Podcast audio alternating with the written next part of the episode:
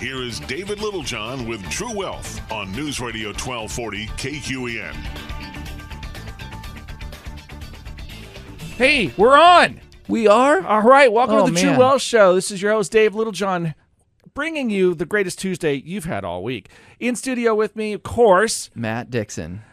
Matt. Yes. we have got to find a way to like crank it up. It is uh I don't know what it is, but I feel like a little bit like the market today. Started on a high, but I'm fading, and now it's late in the day. I'm going, man, we got to bring the energy for this show. We need like a portable coffee maker or something where we can just, on the way here, shots of espresso. Just liven it Espresso. up. Okay, we could we could do that, right? Uh, we have been talking about, gosh, so much lately uh, going on in the markets, and so we got a number of things that we're going to cover in today's show. Some interesting ones around economics, some of it definitional, but I got to throw out a heads up first. Take a look at your watch uh, or take a look at the calendar right? If you're on your computer you can look in the lower right hand score of, uh, of the windows machines okay?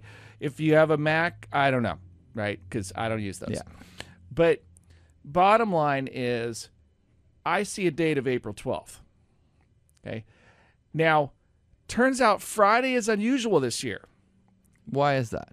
well, Good Friday is going to fall on Friday that would be the 15th of April, which is historically and traditionally tax day, Oh, yeah, huh? right? But it's also a market and federal holiday.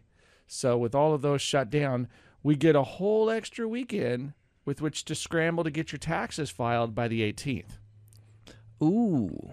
right? So on Monday, that's also going to be the deadline for contributions for 2021 into Roth IRA or traditional IRAs.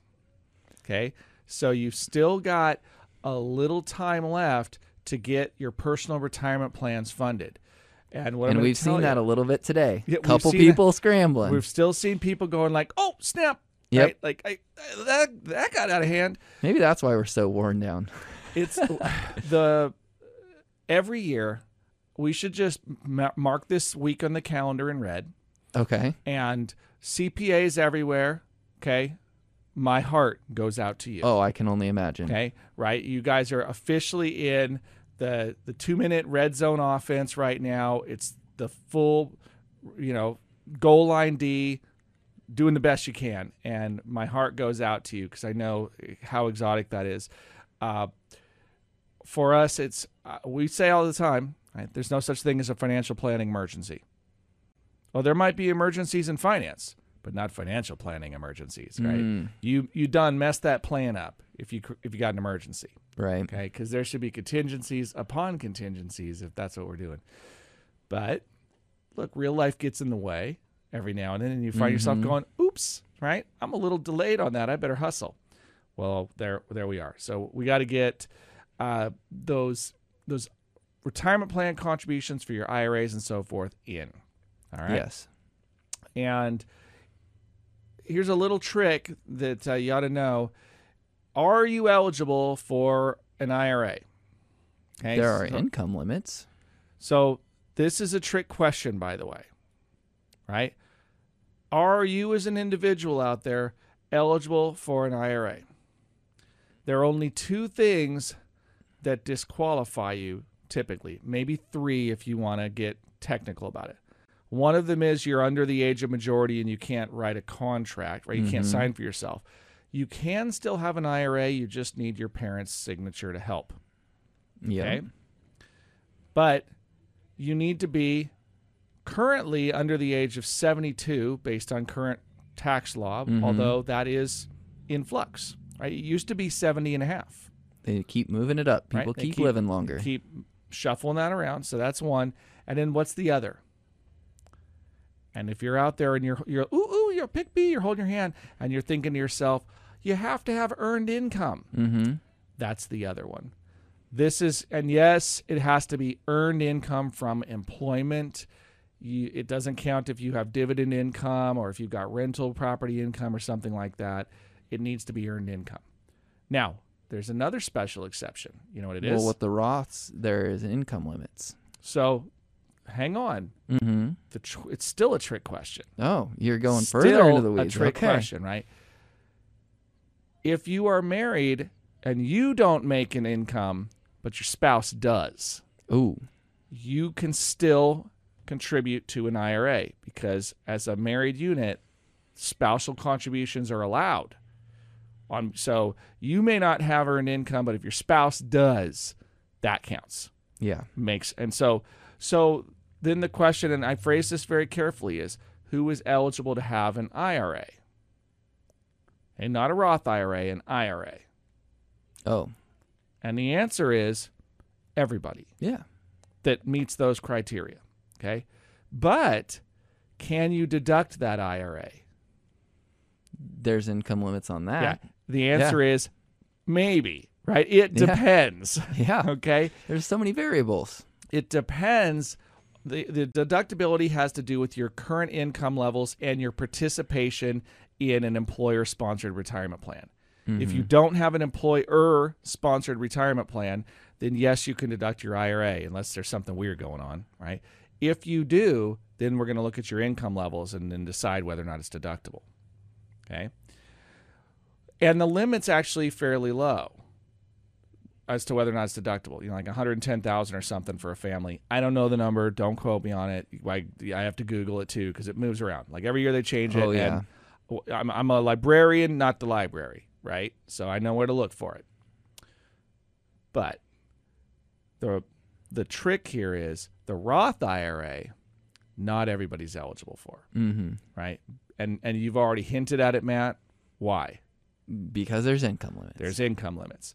And those income limits, same story. I'm not going to give you the exact ones, but it's somewhere in the high 90,000 range to the low 200,000 range for a couple. If you're a single Mm-hmm. person, the limits are lower. It's like 125, I think. Yeah, If and- you're and single. what happens up to is- 140, but then it's like And then Yeah. you're ineligible because you make too much money. And they call the, the gap in between, like, why is there like two different numbers? And there's this range in there. It's a phase out where you can deduct part of it, and there's a formula yep, for it. Okay, that part. So if you make below the threshold, you're allowed to have it. If you make above the threshold, you cannot. If you're somewhere in that weird zone, Mm-hmm. then you can deduct, or, or you can contribute part of it. And, and so they, they say you're eligible for a certain amount to go into a Roth IRA. Okay, and if you want to get more complicated than that, see me after class. But I got to tell you that you're you're kind of running out of hours, right? You're going to reach the 11th hour here. It's a Tuesday this week. The markets are already closed. You've effectively got Wednesday, Thursday, and Monday if somebody's willing to help you. And at that point, I'm going to say, if you call me on a Monday, hmm. like we we better be really good buddies because I'm like, what are you doing? You are Right. lighting us on fire, asking for this to get done on the same day yeah. because there's no such thing as a financial planning emergency. Okay. Glad we had this talk. I feel better. How you tell you? him, David. You tell him. I just think it's so important. This is such low hanging fruit. Uh, I had the, I've had this conversation a few times recently that the secret to becoming wealthy in America is not a secret. Drives me bananas, right? Spend less than you make. And there are a few basic statistics out there, things like uh, it's hard to be a single parent. Okay, like it just really is. And so statistically, it's like graduate from high school, get married, then have kids. If you do it in that order, your probability of financial success escalates radically. Mm-hmm. Like rat, and it doesn't matter your where you live. It doesn't matter your race, ethnicity, gender, any of those identity politics issues right now. It's just those things are a big deal, right? And it makes sense, right? Well, first, you, if you don't graduate from high school, a lot of employers won't hire you at all because it demonstrates uh, sort of a lack of commitment. I don't care what your circumstances are. That's what they see, mm-hmm. right? So, okay, you got to get like that first basic, hey, the education was free. For the most part, if you show up and don't screw up too badly, you're going to pass. So, if you can't do that basic stuff, we have to really start asking questions. Now, there might be some of you out there going, well, wait a second, what about Phoenix or alternatives and things like that? Look, I'm painting with the roller here. There are exceptions to everything, and there are people that have circumstances that are tricky, but we're saying broadly, statistically speaking, that's how this goes down. Absolutely. Okay. And then the idea of get married before kids. Kids are really expensive, and if you're doing it on your own, it's it's it's very very challenging to not have that support. Well, and the daycare piece too. Like, Yeah, if you're on your own, that's it's really hard. really hard. And I'm not. ma- This isn't politics, right? This is just reality check stuff. We Mm-hmm. can talk about the how it happens or whether or not we're going to support people and all those other things a- another time in another program, right? I'm just giving you the data, right? Yeah. So, but if you do those things, then your probability of success escalates a lot. And then it's behavior management, right? Things like spend less than you make and consistently save.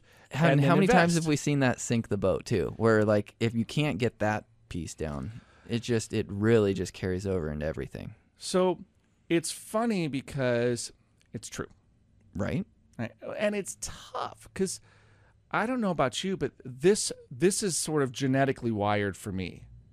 But uh, again, another conversation. I've Is had it this the many shiny times. new object syndrome? So there's more than that. Okay. Um, there's shiny object syndrome. There's also something that okay. Here's one I'm totally gonna bait for the break. Right. Something that poor people do and broke people do that wealthy people don't do. Ooh, and I don't know what it is. Yeah. I'm curious. I'll tell you, but we take our break first. Okay. All right, stick around, and when we come back, this behavior that rich people do that broke people don't. Just like an internet headline. That and more when we come back. This is Dave Littlejohn. and Matt Dixon. and you're listening to True Wealth on News Radio 93.9 FM and 1240 KQEN. All right, that's the music. We're back. Welcome back to the True Wealth Show. Dave Littlejohn in studio with Matt Dixon. Matt. Yes. If they missed the first segment, how do they catch us? They should probably check out the podcast once we post it tomorrow. That's it. And it will be available at littlejohnfs.com. Indeed. And also, uh, just subscribe, right? If you're a podcast listener, you can subscribe. We're on because we're everywhere now, right? We're on iTunes. We're all over the place. If Yeah. you really want to go find our hosting site, you can find us under Blubrry, right? Not spelled normal though; it's spelled some No, internet yeah. way. But uh, that is so it's out there. I at the break we talked about look what is what is something that wealthy people think where a, a poor or broke person I should really say a broke person but but but poor falls under this category it's a very inflammatory language I realize that and I'm not picking on you when I say this but like wake up to this This is a mindset check. yeah, a Like, mindset Where is check. your mindset? What is something that a poor or broke person thinks that a wealthy person doesn't? A poor person will res- will get, or really the broke per- broke is funny, but like the the poor mentality. This is generational poverty mentality. Is Yep. I received money somehow, right? Whether it's through a safety system or even through uh, employment Paycheck, yeah. lottery, whatever it is. Okay, and I have money in my hand. I better spend this or it will be gone. Mm-hmm. The wealthy person says, I better be careful how I spend this or it will be gone. These are true facts. Super subtle difference. Okay. It's been years ago since we had him on the show, um, but he's a good friend of mine who's, who passed away. But Dr. John Gardini was a clinical psychologist, great guy. And I talked at length with him about this. And one of the things he pointed out is that the generational poverty mindset, and keep in mind what this means is these are people that tend to not only stay in poverty, but then train their kids to stay in poverty.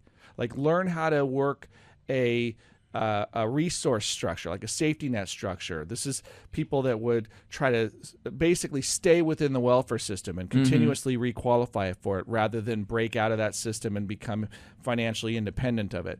That mindset tends toward because and, and here's what happens, right? Because we never have any money, what that tells me is this is a scarce resource. So if I have it right now, I better take advantage of it. Yep. And so it's in my pocket.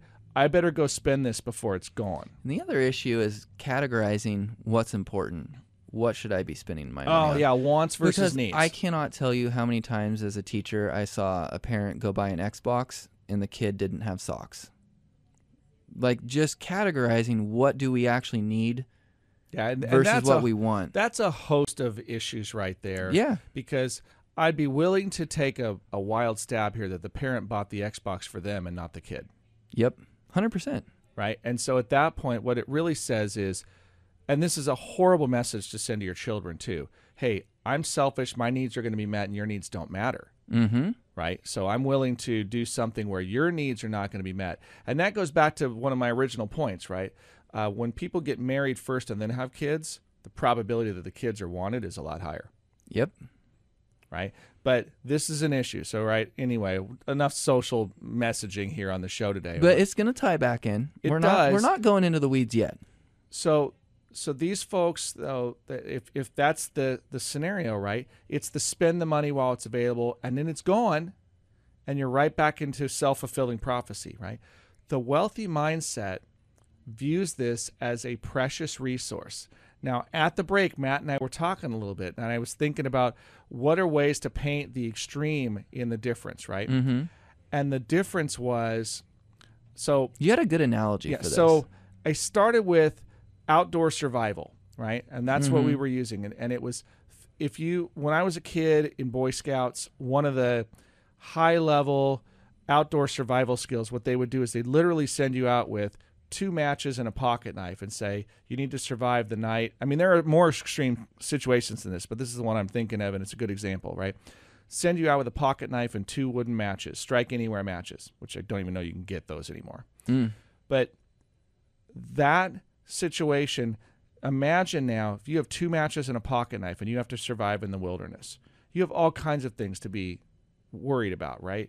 Whether it's inclement weather, temperatures, shelter, food to an extent, protection, lots of things. So what so those matches are super important. I bet you kept it in your pocket Yeah. and kept it dry.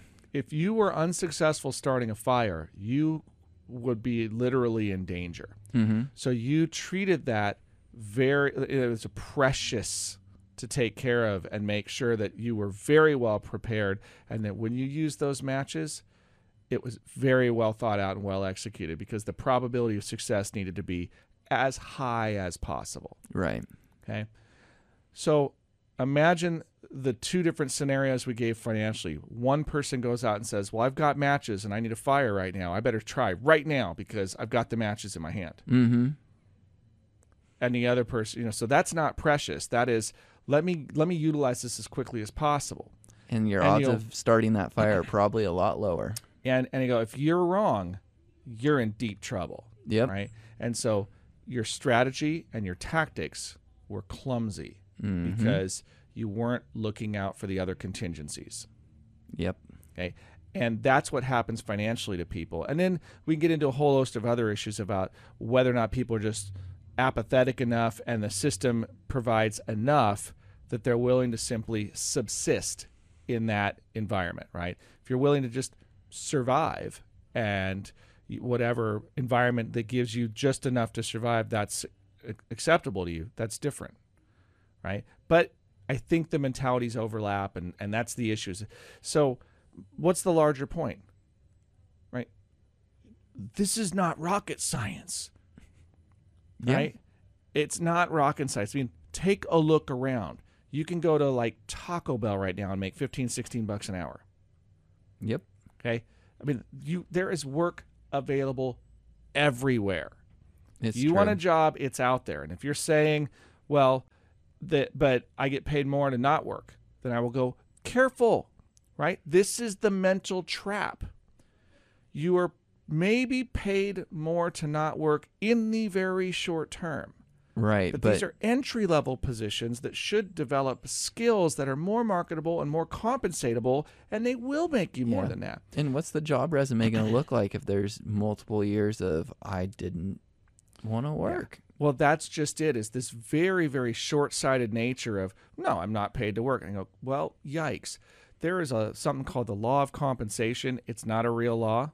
You won't find it written anywhere except in Napoleon Hill's book Think and Grow Rich or people that are referencing this. Really simple. Work your butt off. If your mm-hmm. employer doesn't notice, somebody else will. Right? Somebody else will and they will poach you away. They will hire you at and and the what you were not fairly paid where you were will be more than made up for because that person will see and recognize that effort and they will incentivize you to leave there to come to them. Mm-hmm. And we've talked on this program before like if you don't leave it's on you. If you work your butt off but you're willing to just be abused, then it's on you, right? Yep. Oh, I just can't make the move. All right, well then you you structurally handicapped yourself. Can't help you. Okay, if you're just too insecure to to to upgrade your life, I can't help you. I can train you, but you got to act, right? So, the way out of poverty is really simple spend less than you make, continue to amass more skills, migrate up the food chain, and then save consistently early and often. And you will be surprised at how well this works out. And work hard. Yeah. Well, the Yeah. work hard is why you get paid, right? Yeah. It's, it's, now work hard, work smart. Okay. Double-edged. Shoveling harder isn't smarter when there's a backhoe right next to you. Mhm. Learn how to operate the backhoe. Yes. right? And now you can magnify your efforts and you can minimize the strain on your body. This isn't rocket science either, folks. Right? I don't think I'm giving sage advice today on the program. What's sad though is how many people you see with the shovel in hand. Well, it's just the idea that uh, working harder doesn't make it more valuable. Mm-hmm.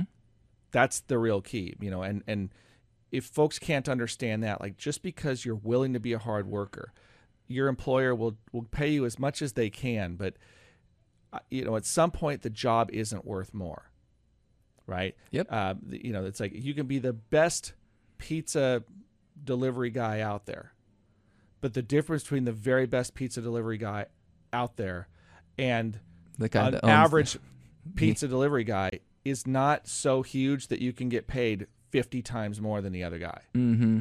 right? Because at some point, like you can hire 30 guys for cheaper than you. So you would do that because it makes sense, right? That's the issue at play here is that there there is a value to your work that caps out. So you have to continue to increase the value of your work through scarcity and leverage. Do things nobody else can do or do things in such a way that you can leverage other tools or other people and other resources. Okay? It's really that simple.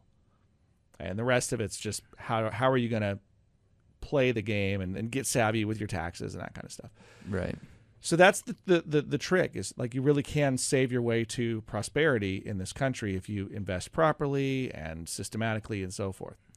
Uh, and, and, and the only way that that's not going to work is if in the future our entire financial system, as you know it, completely fails. Right? Which is a really interesting thing to discuss because that's kind of my segue into the latter half of this show. Everything like, failing. That's the segue. yeah, I don't know that everything's failing, but what happens when like the foundation underneath us Ah. is com- like starts to really shift? Like, are we seeing a foundational shift in our economy, in Mm. policy, in the future of investing, in the types of asset classes that we should invest in? That sounds like a topic I want to explore. Yeah. So that's the plan here. We're gonna we're gonna unpack some of this now. We're at the, so we got to take a break here, right? Ah, okay. So as we do that, well, and, and you'll notice the music's not hitting instantly because, well, I, guess we did because because this is the national break where we got some news insight that's going to come in. But when we come back, we're going to talk about this. Like, how is the economy potentially changing? How's our financial system changing? And what does this mean to you as investors? But we got to take this break first. Stick around. This is Dave Littlejohn. and Matt Dixon. You're listening to True Wealth on News Radio 93.9 FM and 1240 KQEN. All right, gang. Welcome back to the True Wealth Radio Show. Dave Littlejohn in studio with. Matt Dixon. All right. Reminder also podcast available. Go to you know your favorite podcast resource. Check out the True Wealth Show. Uh, have not formally announced this yet, but there's a possibility that we will be changing the name of the show. So for now, continue to enjoy the True Wealth Show, of course. And it's the, I don't think a lot of the, the, the themes are going to evolve, right? We're still going to talk about, you know, True Wealth to me is all the financial stuff, but it's also the stuff in life that I think is the the stuff that matters, right? Mm-hmm. Memories, relationships, all that stuff that we really need to be aware of. If you're just chasing the almighty dollar, you're missing the almighty point. Money's just how you trade your time. Oh man, that was a good one, David. so Coming It- with the heat. it well, you know, what what what it, what have you gained if you have all the money in the world and nobody to share it with? What have you Mhm. gained? Yeah, right. I mean, that sounds pretty lonely. right? I mean, it really is. And even if you you you know, people say like you you know you you can't really buy your friends, You can buy people that will hang out with you and be nice to you, but if the money's gone, are they still your friends? But you can buy a jet ski, and you've never seen someone frowning while riding a jet ski. Right? I've, I've or for you, said, maybe it's a snowmobile. said money doesn't buy happiness, but being broke is pretty sad. so it's the, the the fun thing about the research is happiness does it starts to plateau. That is uh, like the game of more doesn't produce more happiness. Like early on, going from broke to less broke to not broke to having some discretionary income, the happiness curve really ramps up. Mm-hmm. Like all of a sudden, life is better when you can do a little bit of fun Sure. right? And you're not just looking over your shoulder or worried about the next meal. Like life really is better. Mm-hmm. Uh, I, I remember that. A lot of people think about that and they're like, "Oh, well, y- you know, hey, you're you're good. You've got this financial firm and a team, and so like, what do you know about it?" Oh, I promise I know. Heck, I've been there.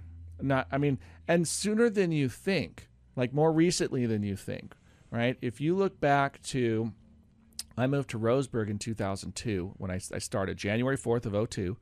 I interviewed on September 11th of 01. So the day that the towers came down, that was the day I interviewed for my job that brought me to Roseburg. I grew up in Oregon, but I'd gone to North Carolina and had been seven years out there.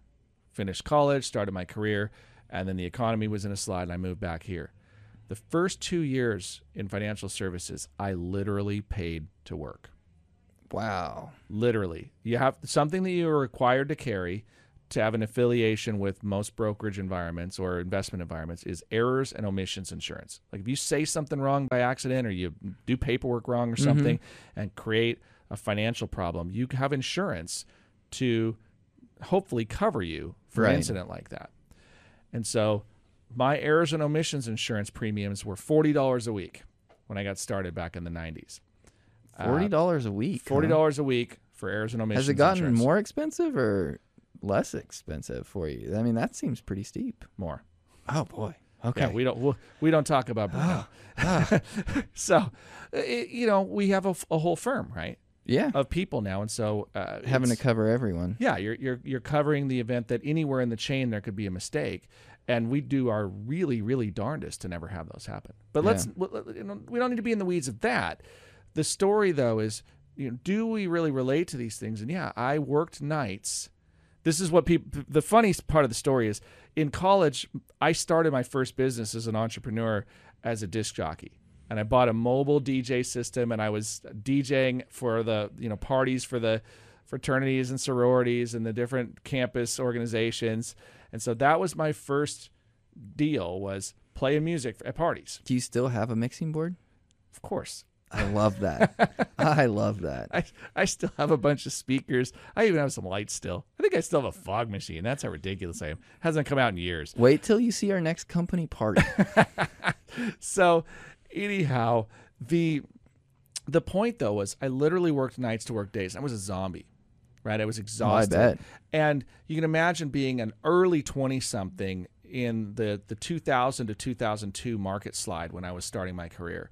Nobody wanted to invest. The economy was messy. You know, the dot com bubble had burst. It was pretty ugly. And so I was working nights to pay insurance and making no money. So I literally paid to work for two years. wow. Paid to work for two Did you ever come close to bailing? Yes. I I, I, came it. very close to just giving up, and the washout rate's super high. Uh, I, you know, I was offered a, a position that brought me to Roseburg, Oregon, where thankfully, it, while it was a low salary, it was still. Uh, I was a contractor, but I was I was given sort of a stipend equivalent. I had to buy my own insurance, pay all my self employment tax, everything. But that's how it worked. And I started building from there. And I worked the next eight years for other people, other organizations. And I worked where I started and I got poached away somewhere else. That's that law of compensation idea. And ultimately ventured out on my own um, after 2008, partnered with somebody else in town for a little while. When that relationship didn't. Um, it, it's it didn't end badly at all, right? But it, but it did end like it was not going to be a partnership where the the direction that we were growing our practices looked different. So that's when I, I ventured out on my own. But so the the when I left out and and went on to my, out on my own, it was super lean. I mean, so my wife's a teacher. I'm bringing in next to zero. We have a newborn at home. It's terrifying. Oh, I bet. It's And terrifying. you're probably trying to carry a mortgage in there somewhere. we had a mortgage Yeah. and it was just freak out time and then 2008 with the markets had collapsed again it was the real estate collapse everything was was, really scary uh, and now you fast forward from 2008 to present it's been 14 years but it, as of 2010 we had a negative net worth Jeez. right and so a lot has changed right i'm not going to talk about my finances on air that's not the point um, suffice it to say we're qualified to give financial advice Mm-hmm. Okay. And we did it doing the same things that we talk about with our clients by, you know, building wealth, being smart, consistently contributing to retirement plans and and chipping away at those things and deferring gratification. That's a big piece. Right. And so people see it today and they go, Man, you're so lucky. You've got like a swimming pool or you got to go on a cool like, vacation or something. You're so lucky. I'm like, Yes, but it wasn't without tremendous sacrifice along mm-hmm. the way and deferred gratification. So everything Dave Ramsey says about, hey, live like no one else today so you can live like no one else tomorrow, that's legit. Oh yeah.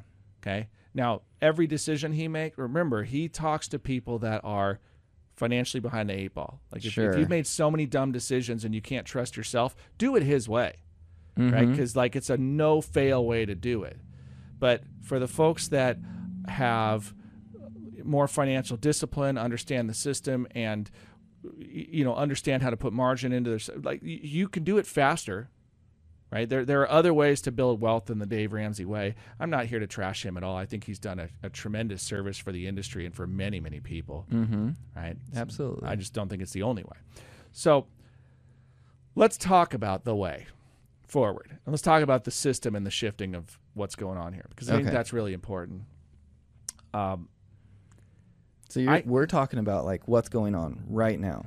Well, right now at the break, you know, we kind of I hijacked it. I do this. I go out off on these rabbit trails, right? But it's radio, and it's hard. The listeners can't yell at me very well. I, I mean, I don't hear you when you shout at the radio, so you have to, you know, call us at five four one three seven five zero eight nine eight and shout at me that way. but you, I I see what may be systemic shifts in our economy, and they're really interesting. Some of them are concerning. Some of them are just going to be things that we have to. Are we navigate. talking inflation, deflation, stagflation? Where where are you going with So this? all of the above, right? That's I, I teased about. We've been on the show before. You guys, if you listen to the show with any regularity, mm-hmm. you've heard the lecture on what I will call Mind Your Shuns 101. Diversification, allocation, and correlation. I'm not beating that drum today. Okay. We're officially graduating to the Mind Your Shuns 201 coursework, Ooh. right? We're going into the more advanced case, and this is what, Matt? I'm gonna take a stab at this and say we're talking stagflation. So, inflation, deflation, stagflation, what to worry about. Mm-hmm. Or let's phrase that different. Not what to worry What to be about. mindful about? Best choice, better yes, better choice than I had. Mindful. Yeah. Absolutely. So first, what's inflation, Matt? Too much money chasing too few goods. Correct. And what's the result? Prices go up and your purchasing power goes down. Right. And there are two primary levers to how anything gets priced. And and beyond that we can parse out like what makes the levers move and everything else. But there's a very simple economic formula, right? If you if you're looking on a chart, it's a big X.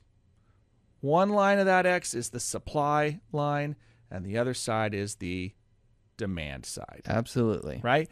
And it really is this simple, okay? Matt, Mm-hmm. if what what is there are two things that are really generating changes in price right now. Can you Yeah. help our listeners think about what what what are some of the things that are influencing the price Sure. of goods out there right now? Well, we've seen huge supply chain disruptions. I think we can all agree on that, right? Absolutely. Yeah. I mean, and demand has been high um, uh, as of late. Now, interest rates are changing, and that can start to affect, you know, the cost of capital, and that can start to change demand. But as we've seen it so far, there's been supply chain shortages. I mean, go look at a car lot, right? Right? yeah, you can't get stuff. right. You can't there's get the stuff. scarcity now. Mm-hmm. And so even as then this is just how I'm looking at it. Even as interest rates are changing and the cost access money goes up, does the demand actually change because the supply is limited? Okay. So let's use two different real life examples. Let's talk about oil and let's talk about housing. Okay, Okay. let's do it. So, oil. Mhm. Okay. Let's assume for a minute that there's not a supply shortage, but rather a delivery of the supply intentionally Mm-hmm. being short, being minimized, if you will, right? So we have a shortage of oil, Like the ban on Russian imports of oil. right? So, So- some of this we've created, right? It's self-inflicted. Mhm. Now, uh, again, just spare me the whole idea of I realize peak oil and like we could run out of it and all that. That's not what I'm talking about. Like there's more in the ground that could be pumped right now if we just wanted to flood the market with more oil to Yep. change the price. So I'm not having the environmental discussion. We're just talking about today's snapshot of pricing, you know, not the long-term ecological issues. So right now price of gasoline's really high. Yep. Okay. Contributing factors include shortage of oil, Mm-hmm. some of it because of war, some of it because of policy, Absolutely. Right. I mean, and in some of it because of we may not have the refinery capacity in certain senses to convert the oil into gasoline. well, and there's that lag, right? Like, if we want more oil, it, we can't just snap our fingers and crank that puppy out and get it into the gas station pumps right away. Yeah, There- I mean, there's a days or nine weeks, you months know. lag. I think it's nine months. Could be from- months, yeah. From when we start adding, you know, more drilling to refining it to shipping it to getting it. I think they said it's like nine months, six to nine months, if they really crank it out as fast as they can. So, the in simple terms, though, if there is not enough oil and everybody still wants it, the price mm-hmm. goes up, right? So you see a shortage of oil and the demand is high. Yep. Okay. If we had tons of oil, like back at COVID when that, everything got locked down and nobody could drive anywhere, Wasn't oil negative? Oil went negative. Yeah. Right. You could hardly give Two the years stuff ago, away. they they had no place to store it. It was still coming. You know, the the supply chain was bringing the oil, and nobody could take it, and so futures went negative for a little while. And that's an example again of supply imbalance, Mm-hmm. right? Supply and demand imbalance, and pricing shifted around. Planes weren't flying. People weren't traveling as much. Right. Now, in the end, that natively balanced itself out. Uh, now, housing's a different one. This one gets interesting, but I think it's really important. Hmm. You want to know what the difference between oil and housing is, at least in the U.S. economy? I do want to know the difference. Great. Stick around, and we'll talk about it right Ah, after our last break. Okay. Exactly. All right, gang. Uh, we're going to be covering that last little bit, like housing and inflation, stagflation, deflation, all those other shuns. Right. We'll be right back. This is Dave Littlejohn. And Matt Dixon. You got True Wealth on News Radio 93.9 FM and 1240 KQEN. All right, gang. Home stretch of the True Wealth Show. Dave Littlejohn in studio with. Matt Dixon. All right. So we're covering the last the, the Shuns 201 course, right? And that's inflation, deflation, stagflation, and we had to get get inflation figured out real quickly. And the last one I want to share is housing. I'm just going to run through this so we don't miss the definitions, right? Okay. The thing that makes housing so interesting is that it's a compound event. Okay? Housing is not just about the supply of houses available, but it's also the demand is influenced by interest rates. Oh, okay? yeah. And this is going to lead us into the understanding of inflation, deflation, or stagflation. Interest rates change how much money banks can lend and what it costs for somebody to borrow. Mm-hmm. If you want to buy a house, right? I really want that house, but I only have so much money. I need to borrow to pay for it. Okay, well, when rates are really low, you can borrow more money. Yeah. If rates are really high, you can't, which means you can't afford to pay for that house. So now, even though you really, really want it, that's not your demand. Demand is also restricted by your access to capital. Okay.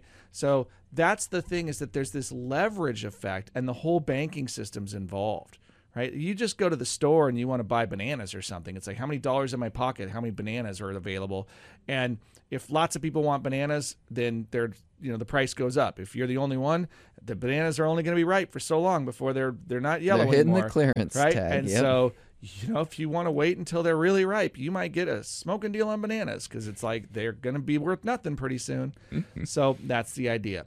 That's the nat- the nature of supply and demand is it's it's in flux based on the number of dollars, the scarcity or availability of the product. And so interest rates totally influence the dollars in circulation. And what we're seeing right now is what? Federal Reserve is tightening. hiking rates. They're Yeah. tightening. That means their rates are going to go up. They're going to make lending. St- it's going to be harder for banks to loan money out, or it's going to be more expensive for the people borrowing, Mm-hmm. Which is the equivalent of taking demand out of the market. Yep. So the Federal Reserve is stuck between a rock and a hard place. We have inflation right now because we printed all this money for COVID. Right? Just just threw money everywhere. And for a little while, we talked about this on the program. For a little while, it just didn't get into circulation. It was mostly in institutional hands. But it started to hit the bottom line when people left the workforce and then people needed employees. Wages started to go up because they had to get people off the sidelines and back to work. But now people want to buy stuff and the supply chains are all jacked out of whack. And so you can't get stuff, right? Can't find cars and trucks and so forth. So everybody's got to pay a premium for them, which raises the cost of everything, which also means the businesses that are dealing with these issues, right? They can't sell as many units. They need the profits. So they've got to strain. You end up with the, the pressure of inflation is more dollars chasing fewer goods, right? So we have both supply side disruption, reduction in supply, and m- money supply, lots of people with money in their hands. Both of those contribute to inflation. Deflation would be the opposite, right? There's not enough money. People start losing their jobs. They can't afford to pay for stuff. Demand goes away and the prices start to fall. But now the prices fall. People have to lay folks off. Those people leave the workforce. They don't have money now. And so they can't buy stuff. The prices have to fall further. You can get into a spiral of down as well. We have a whole nother program about whether or not the government should be interceding economically to try to stimulate economic activity or not. There's lots of economic discussion around that and lots of theory around it. Not for today's program. The weird one is stagflation, and that's the one that we need to watch out for right now that a lot of economists are concerned about. If you look from like 1976 to 78, and again from I or I think it was 74 to 76, and then again from 78 to 82 were two of the periods of time that uh, I, was, I was doing a little homework before the show, and let me just confirm. Yeah, 74 and 75, and then in 78 to 82, two periods that have historically been referred to from economists as stagflation, which is high inflation, high unemployment, slow or negative economic growth. Mm. Okay, that's a really tough spot to be in when if if the economy doesn't grow, how do you lift yourself out of a period where inflation is high and jobs are being lost and Yeah. people can't afford to live in that economy? It doesn't sound good. It doesn't sound good. So uh, the the trick here is let me break it down into a simpler term for everybody to kind of lock away. Let's eh, let's just throw out inflation or whatever, and let's call it something that makes sense. Everything around us is getting more expensive, and our dollars, like if they were weightlifters, it's atrophy, right? Our dollars aren't as strong. They can't buy as much as they used to because everything's getting more expensive, right? It takes more dollars to buy the same stuff. That's the definition of inflation, by the way. But the stuff that's getting more expensive, that's the part that is where you need to be savvy about protecting your value, right? Assets are the things that reprice. So, real estate historically and things that hold their value because it's a thing that will be worth more later because somebody still wants it Mm-hmm. right? So assets hold their value. Now, some assets have historically been depreciating assets, like vehicles. When you have a massive supply chain disruption and you can't buy vehicles, vehicles hold their value a lot better. But things, this is where the discussion of gold comes in. I'm not crazy about it, but if we're going to deflate the currency, Gold may have something there, maybe, right? But let's not jump to conclusions yet. It hasn't been a great investment for like 15 years. Right. So, anyway, be asset sensitive if you want to adjust to an inflationary environment. And what So- if they need more help navigating Okay. these tricky times, David? Yeah. Since we're at the end of the program, I'm simply going to throw out the give our office a call. We free consult. We're happy to help however we can, and we'll continue to unpack this in our future programs. How do they reach our office? 541 375 0898. All right, gang. Also, check us out at littlejohnfs.com. But we're out of time for now, so thanks for tuning in. Until next time, this has been David Littlejohn, And Matt Dixon. and you've been listening to True Wealth on News Radio 93.9 FM and 1240 The KQEN. program was paid for by Littlejohn Financial Services. The opinions and views expressed may not reflect those of Brooke Communications, its affiliates, or its employees.